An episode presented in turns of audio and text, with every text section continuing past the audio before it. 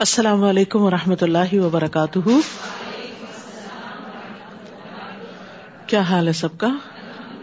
الحمد للہ نحمد ونسلی علی رسول ہل کریم اما بعد، فاعوذ باللہ من الشیطان الرجیم، بسم اللہ الرحمٰن الرحیم۔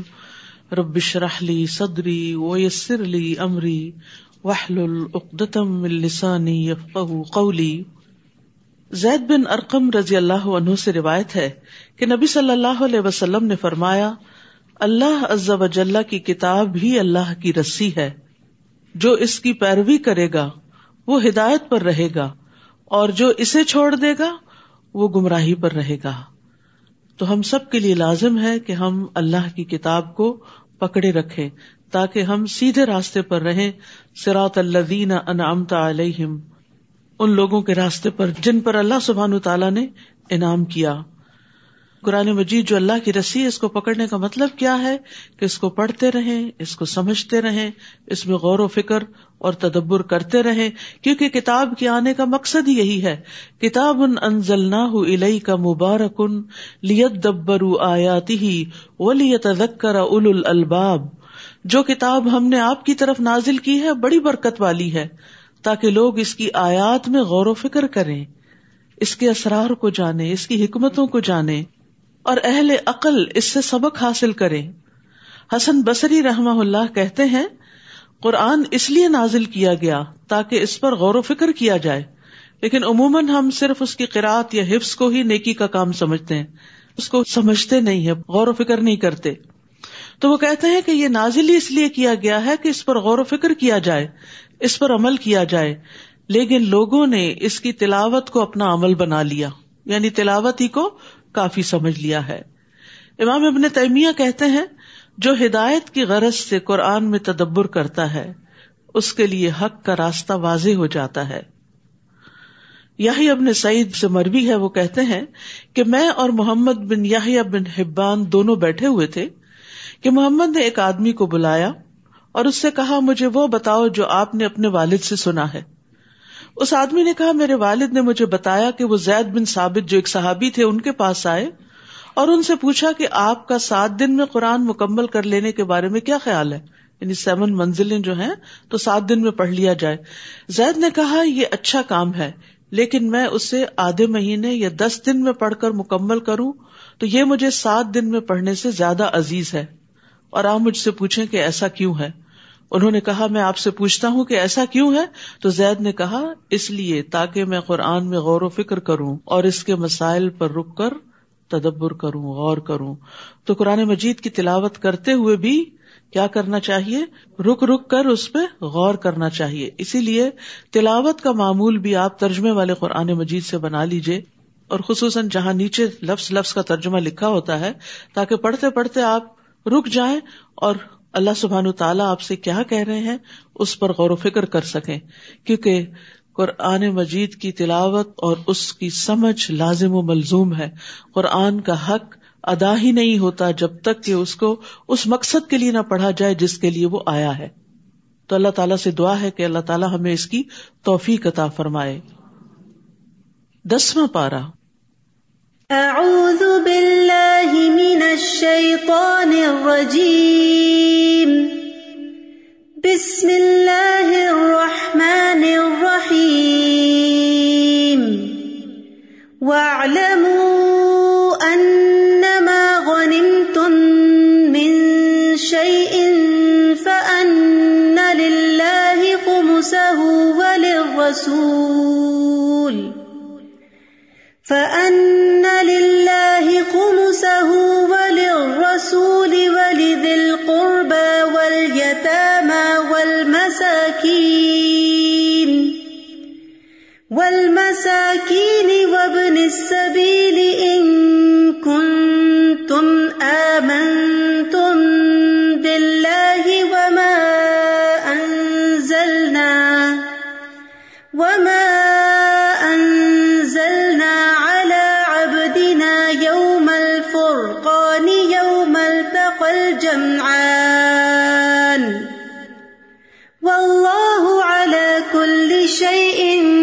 كل شيء قدير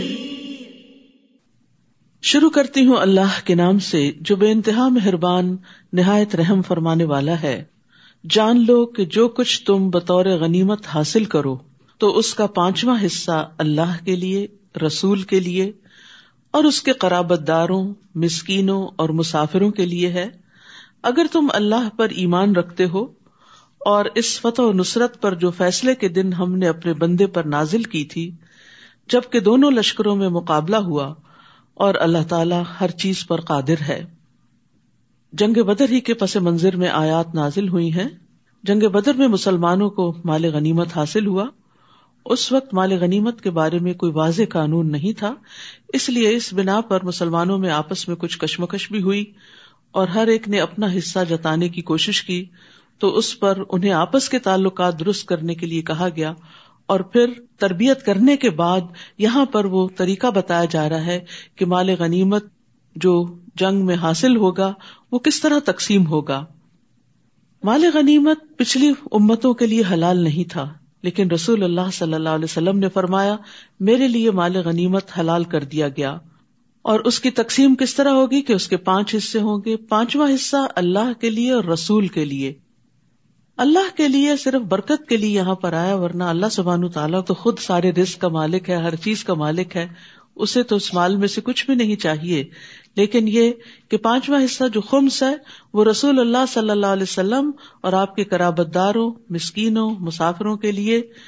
اور پھر باقی جو ہیں حصے، وہ جنگ میں شرکت کرنے والوں کے لیے ہیں، جن میں سے پیادہ جو ہے، جو پیدل ہے، اس کا ایک حصہ اور جو گھڑ سوار ہے، اس کے دو حصے، ایک اس کا اور ایک اس کے گھوڑے کا خرچہ۔ اور اس طرح مال غنیمت کو تقسیم کرنے کا قانون دے دیا گیا۔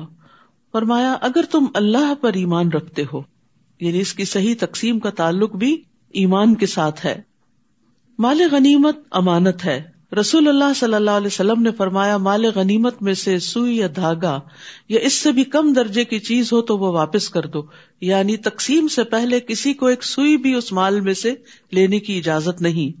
اور مال غنیمت میں خیانت سے بچو، کیونکہ وہ قیامت کے دن خائن کے لیے باعث آر اور ندامت ہوگی۔ ان تم بال ادوت دنیا و بال ادوت القسوا جب تم میدان جنگ کے اس کنارے پر تھے یعنی مدینہ والی سائڈ پر اور وہ دشمن پرلے کنارے پر تھے یعنی جنگ بدر کی کچھ تصویر یہاں پیش کی جا رہی ہے۔ اور ابو سفیان کا قافلہ تم سے نیچے ساحل کی طرف اتر گیا تھا۔ اور اگر تم دونوں مسلمان اور کفار باہم جنگ کا عہد و پیمان کرتے یعنی لڑنے کے لیے کوئی وقت مقرر کرتے، تو تم دونوں مقررہ وقت سے پہلو تہی کر جاتے۔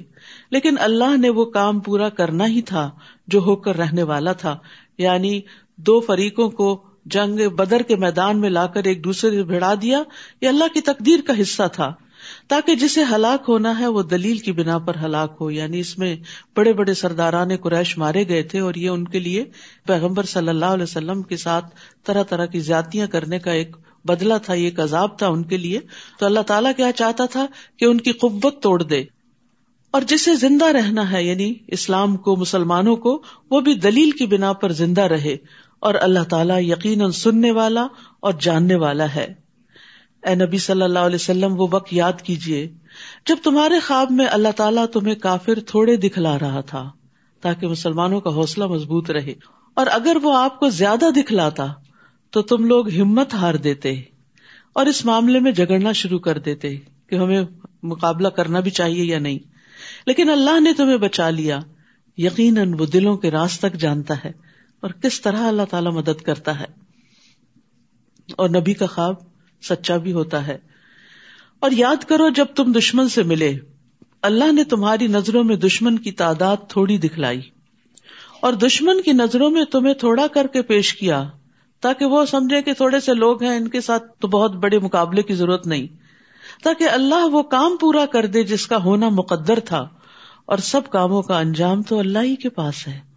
ساری قدرت اور طاقت اور ہر چیز کو کرنا تو اسی کے ہاتھ میں ہے۔ اس لیے زندگی میں جب کوئی مشکل وقت آئے، اس کو پکارے، اس کی مدد حاصل کرے، اس کی طرف راغب ہوں، کیونکہ کرنا اس نے ہے۔ یعنی بہت سی چیزیں ہم سمجھتے ہیں کہ میرے کرنے سے یا کسی انسان کے کرنے سے ہی مسئلہ حل ہوگا۔ کوششیں اپنی جگہ ہوں۔ مسلمان میدان جنگ میں تھے، کوشش میں تھے۔ انہوں نے اپنا سب کچھ حاضر کر دیا تھا اسلام کے لیے۔ لیکن بتانا یہاں یہ مقصود تھا کہ صرف تمہاری کوششوں سے تمہیں یہ کامیابی حاصل نہیں ہوئی، بلکہ یہ اللہ سبحان تعالی کی طرف سے آئی ہے۔ ومن نصر اللہ من عند اللہ یا الذین آمنوا، اے ایمان والو، جب کسی گروہ سے تمہارا مقابلہ ہو تو ثابت قدم رہو۔ ثابت قدمی بڑی ضروری ہے۔ زندگی میں کوئی بھی کام انسان جم کے کرتا ہے تو کامیابی حاصل ہوتی ہے، چاہے وہ کچھوے کی چالی کیوں نہ چل رہا ہو۔ بہت سے لوگ بڑی بڑی ذہانتوں کے مالک ہوتے ہیں، بہت سے وسائل ان کے پاس ہوتے ہیں، لیکن زندگی میں کامیاب نہیں ہوتے۔ کیونکہ وہ مستقل مزاجی کے ساتھ کام نہیں کرتے، کام میں ثابت قدمی نہیں دکھاتے۔ کبھی ایک چیز شروع کر لیتے ہیں، آدھی کی کچھ کی اور پھر اس کے بعد اس کو چھوڑ دیا، کچھ اور شروع کر دیا۔ پھر وہاں دل نہ لگا، کچھ اور شروع کر دیا۔ یونیورسٹی جاتے ہیں تو اپنی لائن چینج کرتے رہتے ہیں، کبھی ایک سبجیکٹ رکھ لیا، کبھی اس کو چینج کر کے کچھ اور رکھ لیا اور کہیں کے بھی نہیں رہتے۔ اور اینڈ آف دا ڈے وہ کچھ کرنے کے قابل نہیں ہوتے۔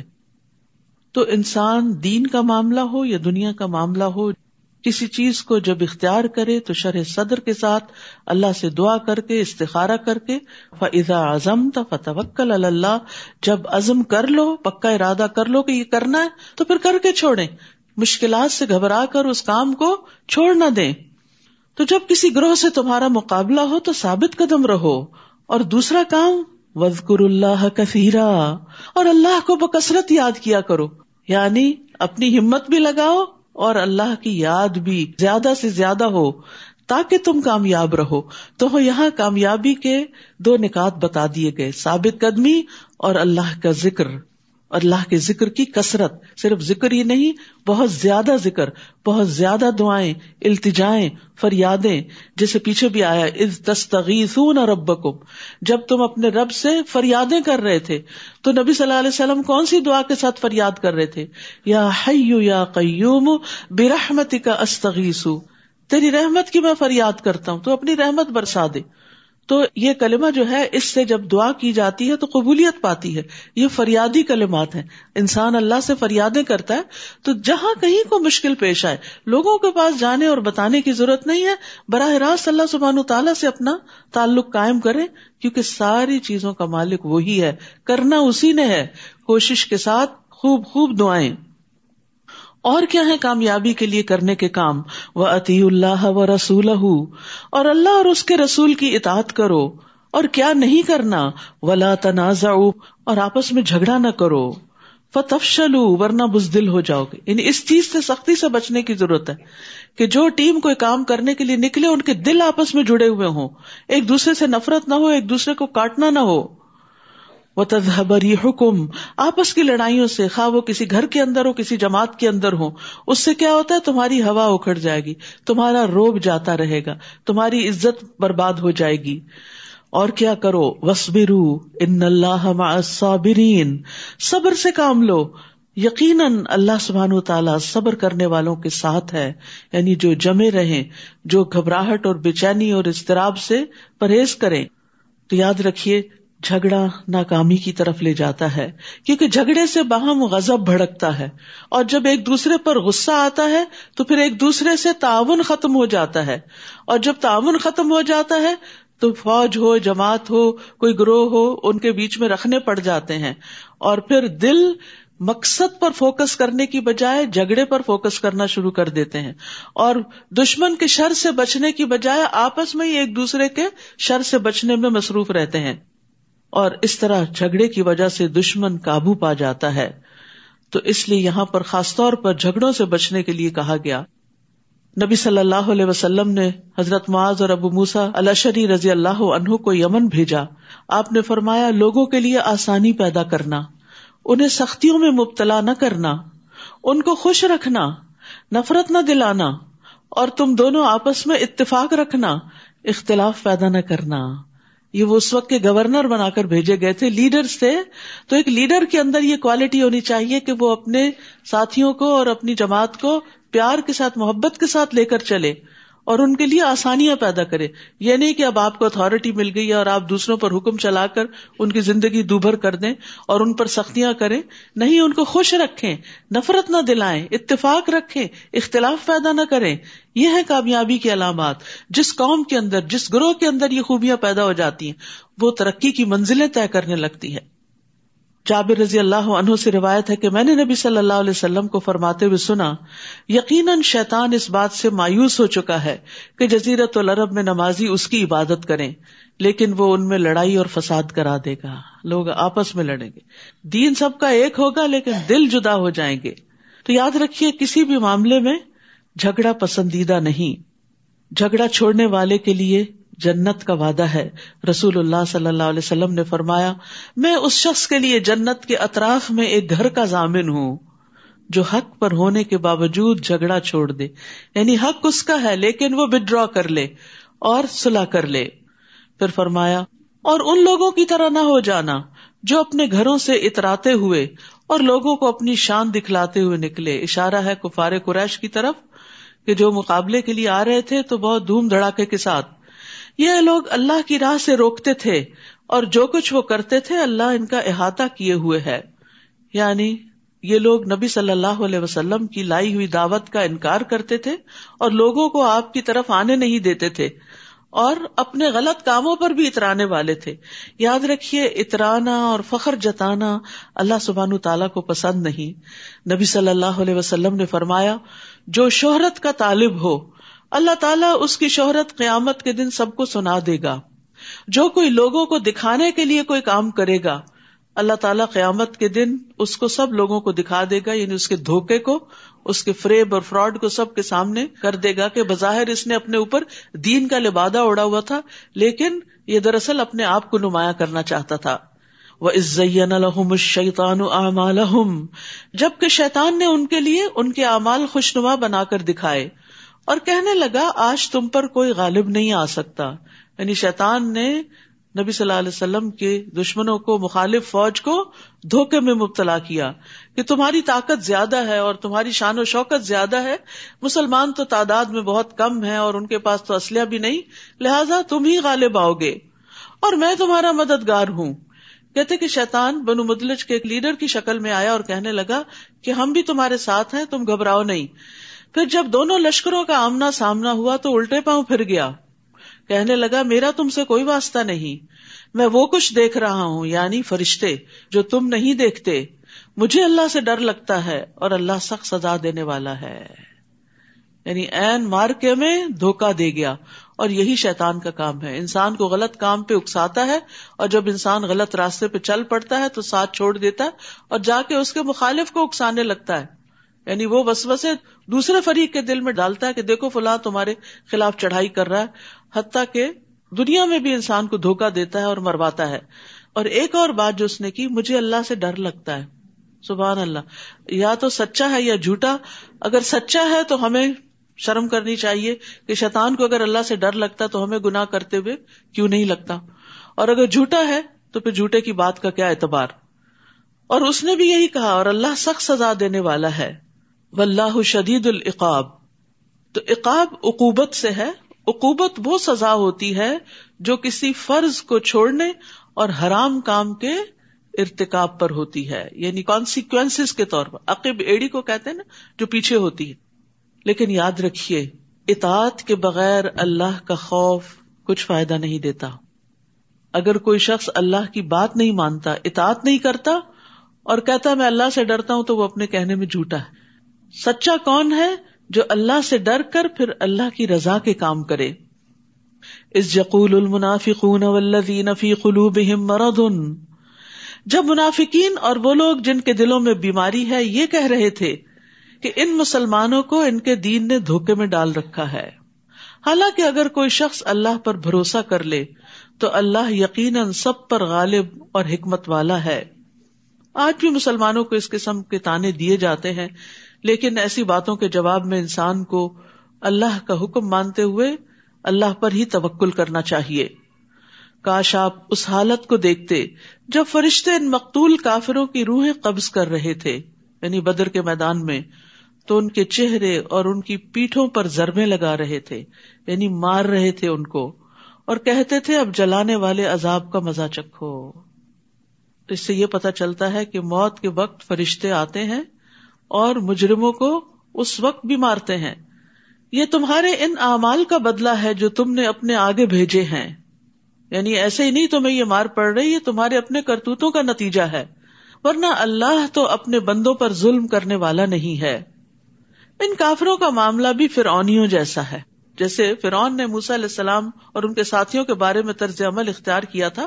آج قریش کے سردار جو ہے وہ محمد صلی اللہ علیہ وسلم کے سامنے فرعون بنے ہوئے ہیں۔ اور ان لوگوں جیسا جو ان سے پہلے تھے یعنی پہلے بھی پیغمبروں کا مقابلہ ان کے ملا یا ایلیٹ کلاس نے کیا، سرکش لوگوں نے کیا، اور باقی عوام تو پھر بڑوں کے پیچھے چلتی ہے۔ ان لوگوں نے اللہ تعالی کی آیات کا انکار کیا، تو اللہ نے ان کے گناہوں کے بدلے انہیں پکڑ لیا۔ اللہ تعالیٰ یقیناً بڑا طاقتور اور سخت سزا دینے والا ہے۔ ایسا اس لیے ہوتا ہے کہ اللہ کا طریقہ یہ ہے کہ اگر اللہ کسی قوم کو نعمت سے نوازے تو وہ اس نعمت کو اس وقت تک ان سے نہیں بدلتا جب تک کہ وہ قوم خود اپنے طرز عمل کو بدل نہیں دیتی۔ اللہ سب کچھ سننے اور جاننے والا ہے۔ تو یاد رکھیے، نعمتیں برقرار رہتی ہیں اگر انسان اطاعت گزار اور شکر گزار رہتا ہے۔ اسی طرح برا حال بھی نہیں بدلتا انسان کا اچھے حال میں جب تک انسان اللہ کی اطاعت کی طرف نہیں آتا۔ اللہ سبحان تعالیٰ کا فرمان کیا ہے کہ جس قوم پر اللہ کوئی انعام کرتا ہے، اللہ اس انعام کو اس وقت تک نہیں بدلتا جب تک وہ ناشکری نہ کرے اور شکر گزاری کو چھوڑ نہ دے۔ جب وہ ناشکری کرنے لگتے ہیں تو اللہ تعالیٰ اپنے دیے گئے انعام کو ان سے بدل دیتا ہے۔ نعمتیں چھن جاتی ہیں، یا فوراً یا ایک وقت کے بعد۔ آج آپ دیکھیے کہ جس طرح ہم اس وقت ریسورسز کو غلط طریقے سے استعمال کر رہے ہیں، جیسے کچھ ممالک میں پانی کی کمی ہوتی چلی جا رہی اس کے باوجود پانی کا جو ضیاع ہے، اس سے لوگ پرہیز نہیں کرتے۔ تو یہ سب نعمتیں ہیں اللہ کی۔ اللہ تعالیٰ دیتا ہے، لیکن جب لوگ نعمتوں کو ابیوز کرتے ہیں، تو پھر اللہ سبحان و تعالیٰ ان کو مشقتوں میں ڈال دیتا ہے۔ تو انسان کو چاہیے کہ نعمتوں کا صحیح استعمال کرے، نعمت استعمال کر کے شکر گزار ہو اور اللہ تعالیٰ سے مزید نعمتیں طلب کرتا رہے۔ تو دنیا اور آخرت میں خیر کا باعث بننے والی نعمتوں کا سوال کرنا چاہیے۔ انس رضی اللہ عنہ کہتے ہیں کہ ایک مرتبہ رسول اللہ صلی اللہ علیہ وسلم اپنے کسی صحابی کی عیادت کے لیے تشریف لے گئے۔ وہ چوزے کی طرح ہو چکے تھے۔ تو آپ نے ان سے پوچھا، کیا تم اللہ تعالیٰ سے کوئی دعا مانگتے تھے؟ اس نے کہا جی ہاں میں یہ دعا مانگتا تھا کہ اے اللہ، تو نے مجھے آخرت میں جو سزا دینی ہے، وہ دنیا میں ہی دے دے۔ تو رسول اللہ صلی اللہ علیہ وسلم نے اس سے فرمایا، تم اللہ کے عذاب کی طاقت نہیں رکھتے۔ تم نے یہ دعا کیوں نہ کی اللہ ربنا آتنا فی دنیا حسنا و فی الآخرت حسنا وقنا عذاب النار۔ یعنی سزا نہیں کبھی مانگنی چاہیے، بلکہ بھلائیاں مانگنی چاہیے۔ مصیبت اور پریشانی میں بھی اللہ تعالیٰ سے آفیت مانگنی چاہیے۔ بیماری ہو تو شفا مانگنی چاہیے۔ کدب آل فرعون والذین من قبلہم کذبوا بآیات ربہم فأہلکناہم بذنوبہم واغرقنا آل فرعون وکل کانوا ظالمین ان لوگوں کا معاملہ یعنی نبی صلی اللہ علیہ وسلم کے ان دشمنوں کا معاملہ بھی آل فرعون جیسا ہے۔ اور ان لوگوں جیسا جو ان سے پہلے تھے یعنی پچھلے انبیاء کے جو دشمن تھے، انہوں نے اپنے رب کی آیات کو جھٹلایا۔ تو ہم نے انہیں ان کے گناہوں کی پاداش میں ہلاک کر دیا اور فرعون کی قوم کو غرق کر دیا کیونکہ فرعون ان سب کے مقابلے میں زیادہ سخت دشمن تھا۔ اور یہ سبھی لوگ ظالم تھے۔ تو کفار قریش کو بتایا یہ جا رہا ہے کہ آج تمہارے سامنے بھی وہی انجام آ رہا ہے جو پچھلے انبیاء کے مخالفین کا انجام ہوا تھا کہ ان کی قوموں کو تباہ کر دیا گیا تھا۔ لیکن محمد صلی اللہ علیہ وسلم کی قوم میں سے جو ایمان لائے، ان کو بچا لیا گیا اور جنہوں نے نہیں مانا، ان میں سے کچھ جنگ بدر میں مارے گئے اور کچھ آگے صورت توبہ میں آپ کو پتا چلے گا کہ ان کے ساتھ کیا انجام ہوا۔ ان کو مہلت دینے کے بعد ان کو دھمکی دی کہ اگر تم نہیں مانتے تو یا نکل جاؤ یا تمہیں ختم کر دیا جائے گا۔ اللہ کے ہاں بدترین جانور، انسان نہیں کہا۔ بدترین جانور وہ لوگ ہیں جنہوں نے حق کا انکار کر دیا۔ پھر وہ ایمان لانے پر تیار نہیں۔ یعنی رسول کو اپنے سامنے پا کر، قرآن کو اپنے سامنے پا کر، سارے دلائل دیکھ کر پھر بھی نہیں مانے۔ تو پھر ایسے لوگ انسانی نہیں۔ وہ لوگ جنہوں نے آپ سے عہد کیا، پھر وہ ہر بار ہی اپنے عہد کو توڑ دیتے ہیں اور اللہ سے ڈرتے نہیں۔ جیسے فرونیوں نے موسی علیہ السلام سے عہد کیے کہ اگر ہماری مشکل ٹل جائے تو ہم مان جائیں گے، لیکن پھر عہد توڑ دیتے، پھر مشکل آتی، پھر وہی سلسلہ چل پڑتا۔ ایسے عہد شکن لوگ اگر آپ کو میدان جنگ میں مل جائیں تو انہیں عبرتناک سزا دیں تاکہ ان کے پچھلے بھی سبق حاصل کریں۔ اور اگر آپ کو کسی قوم سے خیانت، عہد شکنی کا خطرہ ہو تو برابری کی سطح پر ان کا معاہدہ ان کے آگے پھینک دیں، کیونکہ اللہ تعالیٰ خیانت کرنے والوں کو پسند نہیں کرتا۔ یعنی جن قوموں کے ساتھ معاہدے ہوں، ان معاہدوں کو پورا کیا جائے۔ المائدہ میں بھی معاہدے پورے کرنے کا حکم دیا گیا تھا۔ تو معاہدہ چاہے کسی مسلمان سے ہو یا نان مسلم سے ہو، اسے پورا کرنا چاہیے۔ اور کافر لوگ ہرگز یہ خیال نہ کرے کہ وہ بازی لے جائیں گے۔ یعنی محمد صلی اللہ علیہ وسلم کے مقابلے میں کامیاب ہو جائیں گے۔ کیونکہ وہ ہمیں آجز نہیں کر سکتے۔ اللہ سبحان تعالیٰ نے آخر کار ہر پیغمبر کو فتح بخشی۔ اور جہاں تک ممکن ہو، کافروں کے مقابلے میں قوت اور جنگی گھوڑے تیار رکھو۔ یعنی نبی صلی اللہ علیہ وسلم کو حکم دیا جا رہا ہے کہ اللہ کی مدد اور اللہ کا ذکر اور اللہ سے دعا کرنے کے ساتھ ساتھ اپنی تیاریاں بھی جاری رکھو۔ جن سے تم اللہ کے اور اپنے دشمنوں کو اور ان دوسرے دشمنوں کو خوف زدہ کر سکو، جنہیں تم نہیں جانتے مگر اللہ انہیں جانتا ہے۔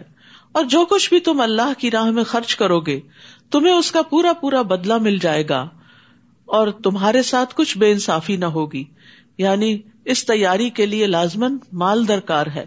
تو جو اپنے مال میں سے کچھ بھی خرچ کرے گا، وہ اللہ کے ہاں اس کا بدلا پائے گا۔ اور اگر وہ صلاح کی طرف مائل ہو یعنی تمہارے دشمن صلاح کرنا چاہتے ہو اور آپ کو یہ اندیشہ ہو کہ شاید وہ دھوکا دے جائیں، تو آپ بھی اللہ پہ بھروسہ کرتے ہوئے صلاح پر آمادہ ہو جائیے۔ کیونکہ ہمارا دین صلاح پسند ہے۔ جنگ صرف بوقت ضرورت ہے۔ یقیناً وہ سب کچھ سننے والا اور جاننے والا ہے۔ اور اگر وہ آپ کو دھوکا دینے کا ارادہ رکھتے ہوں، تو آپ کے لیے اللہ کافی ہے۔ وہی تو ہے جس نے اپنی مدد سے اور مسلمانوں کے ذریعے آپ کی تائید کی۔ اور ان صحابہ کرام کے دلوں میں الفت ڈال دی، باہم محبت ڈال دی۔ اگر وہ سب کچھ خرچ کر ڈالتے جو اس زمین میں موجود ہے، تو بھی آپ ان کے دلوں میں الفت پیدا نہیں کر سکتے تھے۔ محبتیں مال سے پیدا نہیں کی جا سکتی۔ بعض گھرانوں میں آپ دیکھیں کہ شوہر بڑے بڑے قیمتی تحفے بیویوں کو لا کر دیتے ہیں، لیکن وقت نہیں دیتے، پاس نہیں بیٹھتے، جذبات کا خیال نہیں رکھتے۔ وہ سمجھتے ہیں کہ صرف مال دے کے خوش کیا جا سکتا ہے۔ تو وہ کبھی بھی اپنی بیوی کی محبت حاصل نہیں کر سکتے۔ اس کے برعکس ایک غریب شوہر جو بیوی کے جذبات کا خیال رکھتا ہے، اپنی حیثیت کے مطابق اس کی ضروریات کا خیال رکھتا ہے کیئرنگ ہے، وہ کہیں زیادہ جواب میں محبت اور عزت پاتا ہے۔ اور یہ کسی بھی رشتے اور کسی بھی ریلیشن کے معاملے میں ہے کہ آپ لوگوں کو مال سے نہیں خرید سکتے۔ مال سے خریدے ہوئے لوگ وقتی فائدہ دے سکتے ہیں آپ کو، ان کے دلوں میں آپ کی مستقل محبت نہیں ہو سکتی۔ تو یہاں بھی اللہ سبحان تعالیٰ فرما رہے ہیں کہ یہ محبت اللہ نے دلوں میں ڈالی ہے۔ اگر آپ وہ سب کچھ خرچ کر ڈالتے جو زمین میں پورے کی پوری دولت، پوری زمین کا سامان، تو بھی آپ ان کے دلوں میں الفت نہیں پیدا کر سکتے تھے۔ دل جو ہے نا، یہ اللہ کے ہاتھ میں ہوتے ہیں۔ اللہ جس کے دل میں جس کی محبت ڈال دے، یہ اسی کا کام ہے۔ اس لیے اگر لوگوں کے دلوں میں آپ سمجھیں کہ بچے آپ سے محبت نہیں کرتے، یا بہن بھائیوں کے دلوں میں محبت نہیں آپ کے لیے، یا شوہر کے دل میں نہیں، تو یہ بھی اللہ سے مانگیے کہ اللہ ان کے دلوں کو ہمارے لیے مسخر کر دے اور ہماری طرف راغب کر دے تاکہ ہم اس دنیا میں بھی ایک اچھے خوشگوار ریلیشن شپ میں ہوں۔ کیونکہ جب آپ کسی سے محبت کرتے ہو، جواب میں آپ کو محبت نہ ملے تو یہ بڑی تکلیف دہ بات ہوتی ہے۔ فرمایا، یہ اللہ ہی ہے۔ جس نے ان میں الفت ڈال دی، کیونکہ وہ سب پر غالب اور حکمت والا ہے۔ ابن عباس کہتے ہیں، بے شک جب اللہ کچھ دلوں کو ایک دوسرے کے قریب کر دیتا ہے، تو کوئی چیز انہیں دور نہیں کر سکتی۔ یعنی آپ ایک دوسرے کے خلاف بھی ان کو بھڑکائیں تو آپ انہیں توڑ نہیں سکتے۔ بازو کو دشمن کی یہ چال ہوتی ہے، پھوٹ ڈالنے کے لیے ایک دوسرے کے درمیان غلط فہمیاں ڈالنا۔ پھر انہوں نے اسی آیت کی تلاوت کی۔ کہ لوگوں کی ڈالی ہوئی غلط فہمیاں کوئی نقصان نہیں دیتی اگر اللہ محبت ڈالے رکھے۔ تو نکتا کیا ہے؟ راز کیا ہے؟ کہ کسی بھی مسئلے میں اپنا معاملہ اللہ سے درست کر لے۔ وہ آپ کے سارے معاملات کا ذمہ لے لے گا۔ وہ آپ کے معاملات درست کر دے گا۔ ہم بعض اوقات دوسروں کو بلیم کرنا شروع کر دیتے ہیں یا صرف رونے دھونے سے کام لیتے ہیں۔ اللہ سبحانہ تعالیٰ کی طرف رجوع نہیں کرتے اور مسائل حل نہیں ہوتے۔ تو سب سے آسان طریقہ کیا ہے؟ ایا کا نابود و ایا کا نسطین تیری ہم عبادت کر تیرے ہم بندے ہیں۔ تجھ سے ہی مدد چاہتے ہیں۔ تو نہیں مسئلہ حل کرنا ہے۔ کوشش ہم کریں گے۔ مدد تو کرے گا۔ اور پھر آپ دیکھیں کیسے کیسے ونڈرز ہوتے ہیں۔ اور پھر یہ دعائیں بھی پڑھنی چاہیے۔ اللہ الف بین قلوبنا و اسلح ذات بیننا وحدنا سبل السلام۔ آخر تک، اے اللہ ہمارے دلوں میں الفت پیدا کر دے اور ہمارے آپس کے معاملات کی اصلاح کر دے۔ یہ گھروں کے جھگڑے فساد میں بڑی بہترین دعا ہے۔ اور ہمیں سلامتی کے راستوں کی طرف رہنمائی فرما اور ہمیں اندھیروں سے نجات دے کر نور کی طرف لیا اور ہمیں تمام ظاہری اور چھپی بدکاریوں سے محفوظ رکھ۔ اور ہمارے کانوں اور ہماری آنکھوں اور ہمارے دلوں اور ہمارے گھر والوں اور ہمارے بچوں میں برکتیں عطا فرما اور ہماری توبہ قبول فرما۔ بلا شبہ تو بہت زیادہ توبہ قبول کرنے والا ہے اور رحمت کرنے والا ہے اور ہمیں اپنی نعمتوں کا شکر کرنے والا بنا دے اور ان کی تعریف کرنے والا اور ان کو قبول کرنے والا بنا دے اور ان نعمتوں کو ہم پر مکمل فرما دے۔ یہ دعائیں اور اسی طرح کی اور دعائیں جو ہیں، یہ چھوٹی سی کتاب ہے، قرآنی اور مصنون دعائیں، ان میں موجود ہیں۔ آپ اپنا روز کا معمول بنا لیں کہ شروع سے لے کے آخر تک اس کو چار دن میں پڑھے ہفتے میں پڑھے روز کا ایک صفحہ پڑھے کچھ نہ کچھ دعائیں۔ اس طرح آپ دیکھیں، ساری اچھی اچھی دعائیں آپ مانگ لیں گے۔ ورنہ اگر اپنے حافظے اور اپنی سوچ اور اپنے دل سے یہ مانگنا پڑے تو ہم یہ سارا کچھ مانگ ہی نہیں سکتے۔ نبی صلی اللہ علیہ وسلم کی دعائیں بہت جامع دعائیں ہیں۔ جو کچھ آپ نے مانگا، جس طریقے سے مانگا، ہم تو اس کے خاک کے برابر بھی نہیں۔ ہمیں تو مانگنا بھی نہیں آتا۔ ہمیں صرف پریشان ہونا آتا ہے۔ اس کا حل نہیں آتا۔ تو اس لیے بہت ضروری ہے کہ ہم اچھی دعائیں مانگنے والے بنے تو یہ دعائیں خود اپنے لیے بھی پڑھا کریں اور سب کی طرف سے بھی پڑھا کریں۔ اور پھر خاص طور پہ آپ دیکھیے، رمضان آ رہا ہے، سحری کے وقت، افطاری کے وقت، روزے دار کی دعا قبول ہوتی ہے، دن کے وقت، نمازوں کے بعد، تاک راتوں میں لہلت القدر میں۔ معلوم نہیں کون کون سی دعائیں قبول ہو جائیں اور زندگی کا نقشہ ہی بدل جائے۔